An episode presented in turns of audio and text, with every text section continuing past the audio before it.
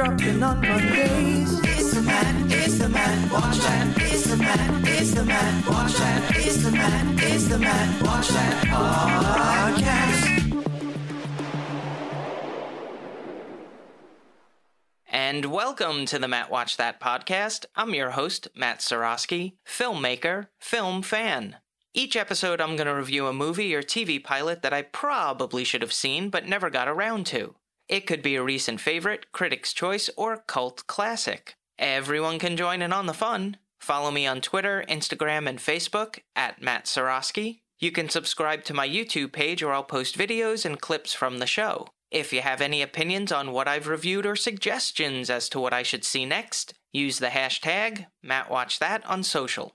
Before we start, I'm so looking forward to going back to the movie theater. I didn't think I'd ever say that. Between the cell phones ringing, people talking, and the sticky floor, I thought my days of social activities like that were done.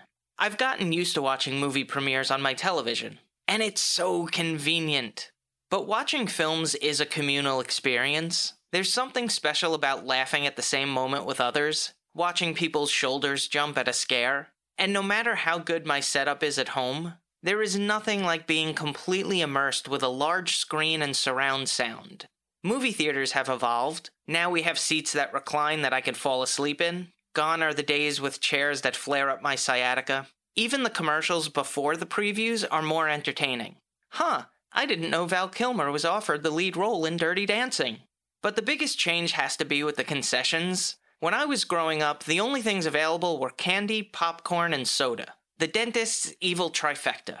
Now, I'm not sure if I'm going to a movie theater or a TGI Fridays. There are stone fired pizza slices, hamburger sliders, southern style chicken fingers, artisan flatbreads, what the hell is an artisan, and quesadillas. I might be old school, but I'll take the popcorn with the three or four squirts of that butter flavor that I can smell seeping out of my pores five hours later.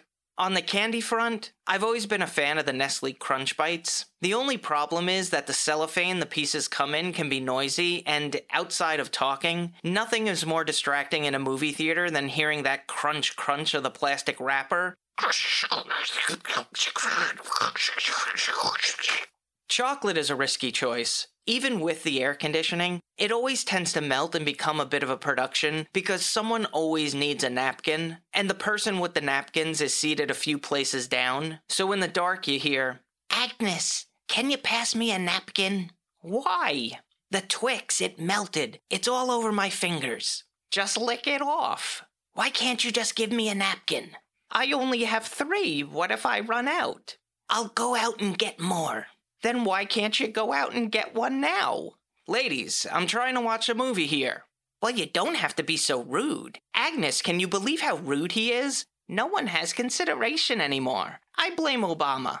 Unless the chocolate is in small pieces, like Reese's, Milk Duds, Whoppers, they tend to maintain well, but chocolate bars, not so much. Dots are pretty good, but they tend to stick together, which leads to people shaking the box to loosen them up. Not ideal for a theater experience.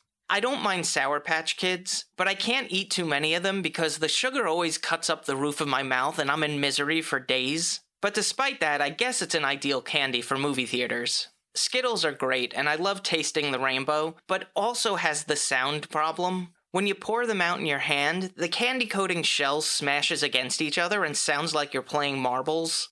I think Twizzlers are the safest choice. Once the bag is open, it's easy to take one, doesn't make too much noise, you won't run out, leaves no mess, and if you bite off both ends, you can use it as a straw for your soda. On to the main attraction.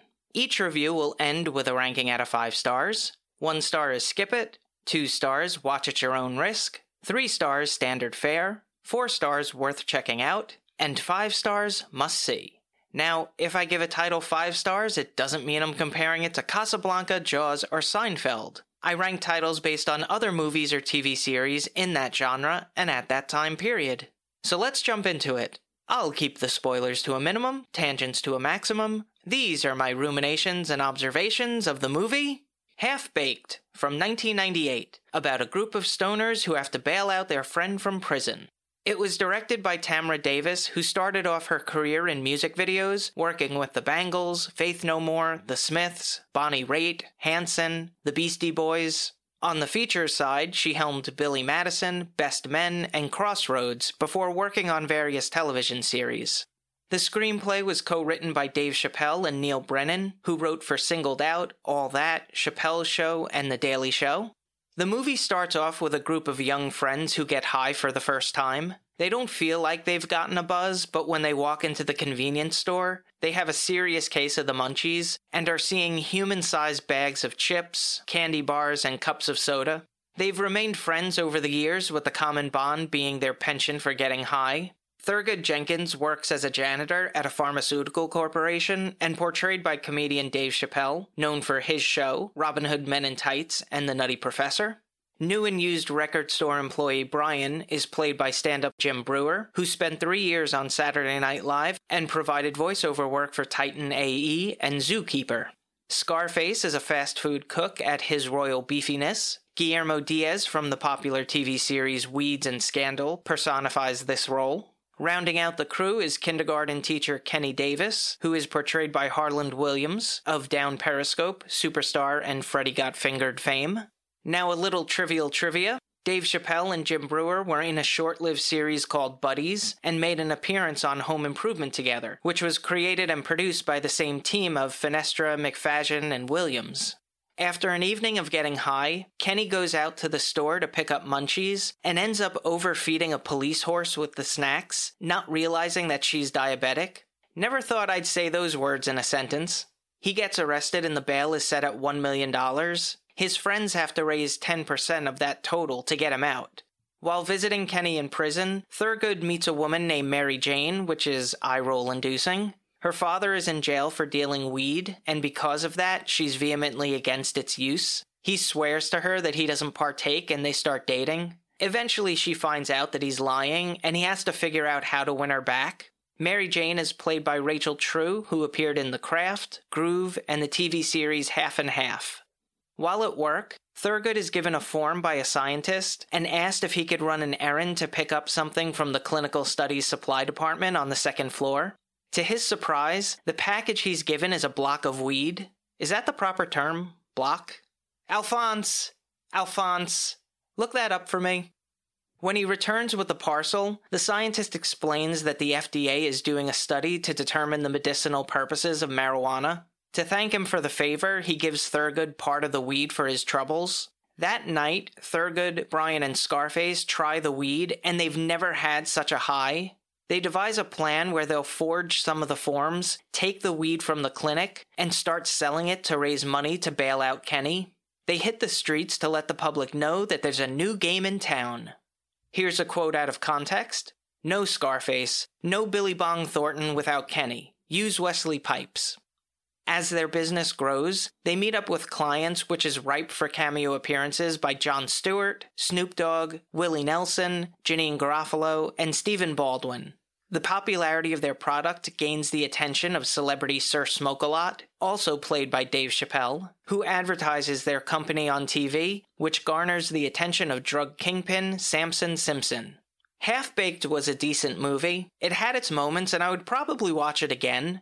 I put it in the same comedy category as Airheads, which is a film I thoroughly enjoy, but I'm not going to sit here and pretend it's great cinema. I don't think it's at the level of the early 2000 comedies like Anchorman, The 40 Year Old Virgin, and Dodgeball. I found those films to be consistently funny throughout and a lot stronger. Now, I'm never going to complain about a short runtime, but even at its length, it felt like they were desperate to pad. The love interest storyline with Mary Jane didn't add too much to the plot. They even went through the backstory of a dog that Scarface bought. Sure, there were some snickers, but again, didn't really add much.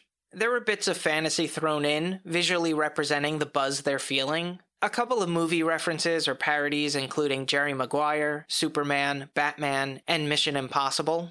Based on the talent alone, the film should have been funnier. I did expect to laugh more. It was entertaining, though. There was just something missing. But Dave Chappelle is one of the world's most popular comedians, and my fan base can fit in my backyard, so what do I know? This is something to look out for. There are cameo appearances by Tracy Morgan, Steven Wright, Bob Saget, and weed icons Tommy Chong and Jerry Garcia. Half Baked was a Robert Simonds production, who is the founder of STX Entertainment. He's produced Problem Child, Happy Gilmore, Joe Dirt, and the aforementioned Airheads. The cinematography was captured by Steven Bernstein, whose filmography includes Like Water for Chocolate, Bulletproof, Underworld, and The Water Boy. It was edited by Don Zimmerman, who worked on Heaven Can Wait, Rocky IV, The Prince of Tides, Ace Ventura, and was nominated for an Academy Award for Best Film Editing on Coming Home, his first credit. The score was composed by Alf Clausen, who worked on The Simpsons, Moonlighting, Weird Science, Ferris Bueller's Day Off, and ironically, Alf. The soundtrack features songs by Coolio, Run DMC, Bloodhound Gang, Days of the New, Cowboy Mouth, and UB40 performs the credit song, Get Lifted. The runtime is 1 hour and 22 minutes. It had a budget of 8 million and grossed 17.5 million at the box office. It was nominated for 17 Academy Awards. Yeah, I'm just joshing. Ultimately, the movie comes down to custodial arts, bodegas, buttercup, mean face, kindergarten cop killer, Mr. Nice Guy, Nasty Nate, Gateway Drug, Bacchiotomy, Taps, and Maui Wowie. I give it 3 out of 5 stars. Add half a star if you're gonna watch in an altered state. If you've seen Half Baked and have opinions on the movie, let me know what you think using the hashtag MattWatchThat. Moving right along.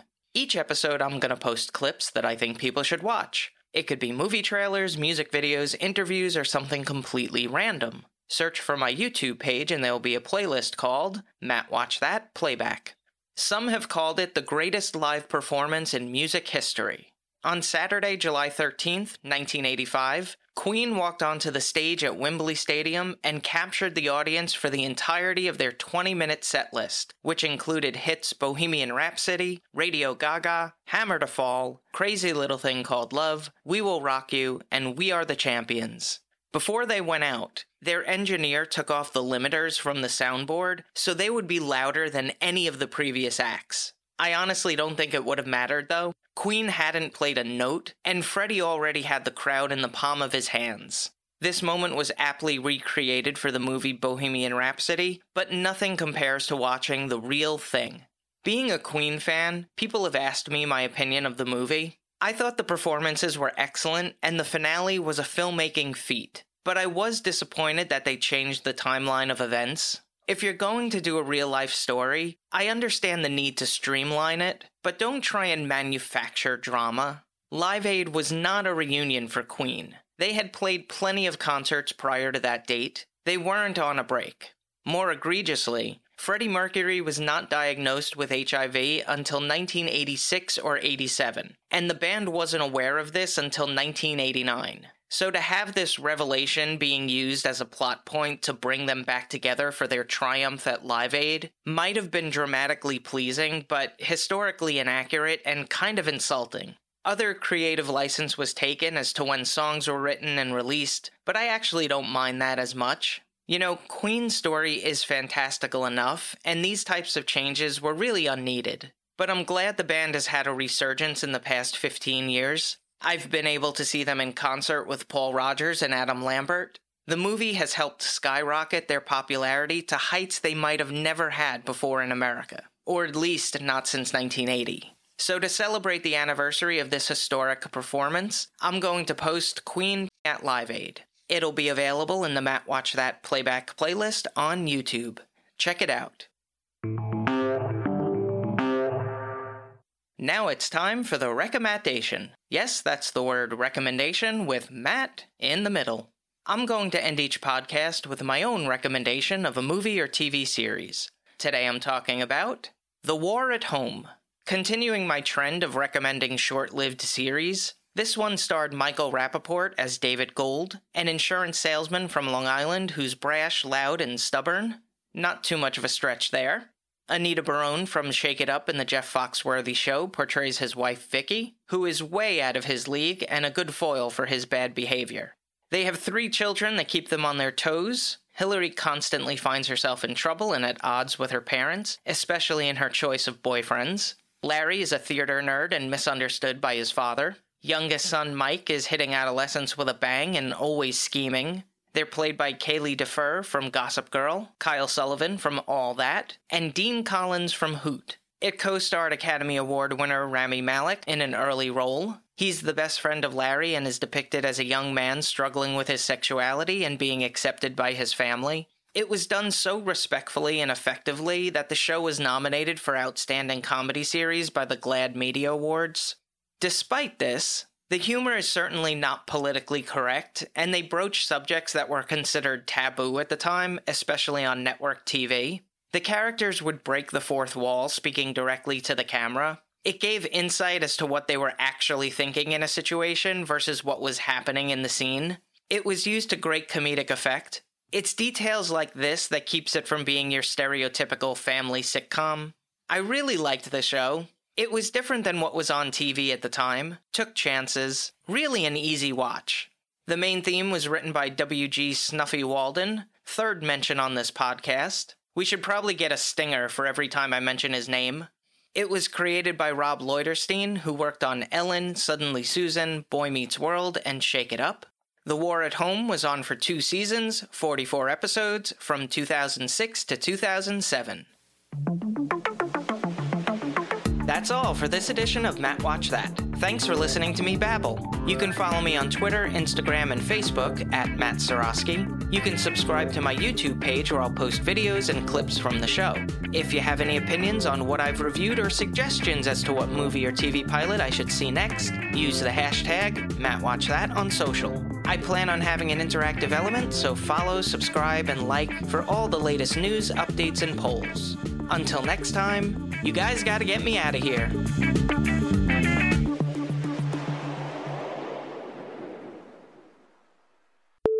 And weed icons Tommy Chung and Jerry Maguire. No, not Jerry Maguire. I might be old school, but I'll take the popcorn with three or four squirts of that flavor butter. Flavor butter, idiot. Kenny goes out to the store to pick up munchies and ends up overfeeding a police snores. Snores? oh, that's a good one.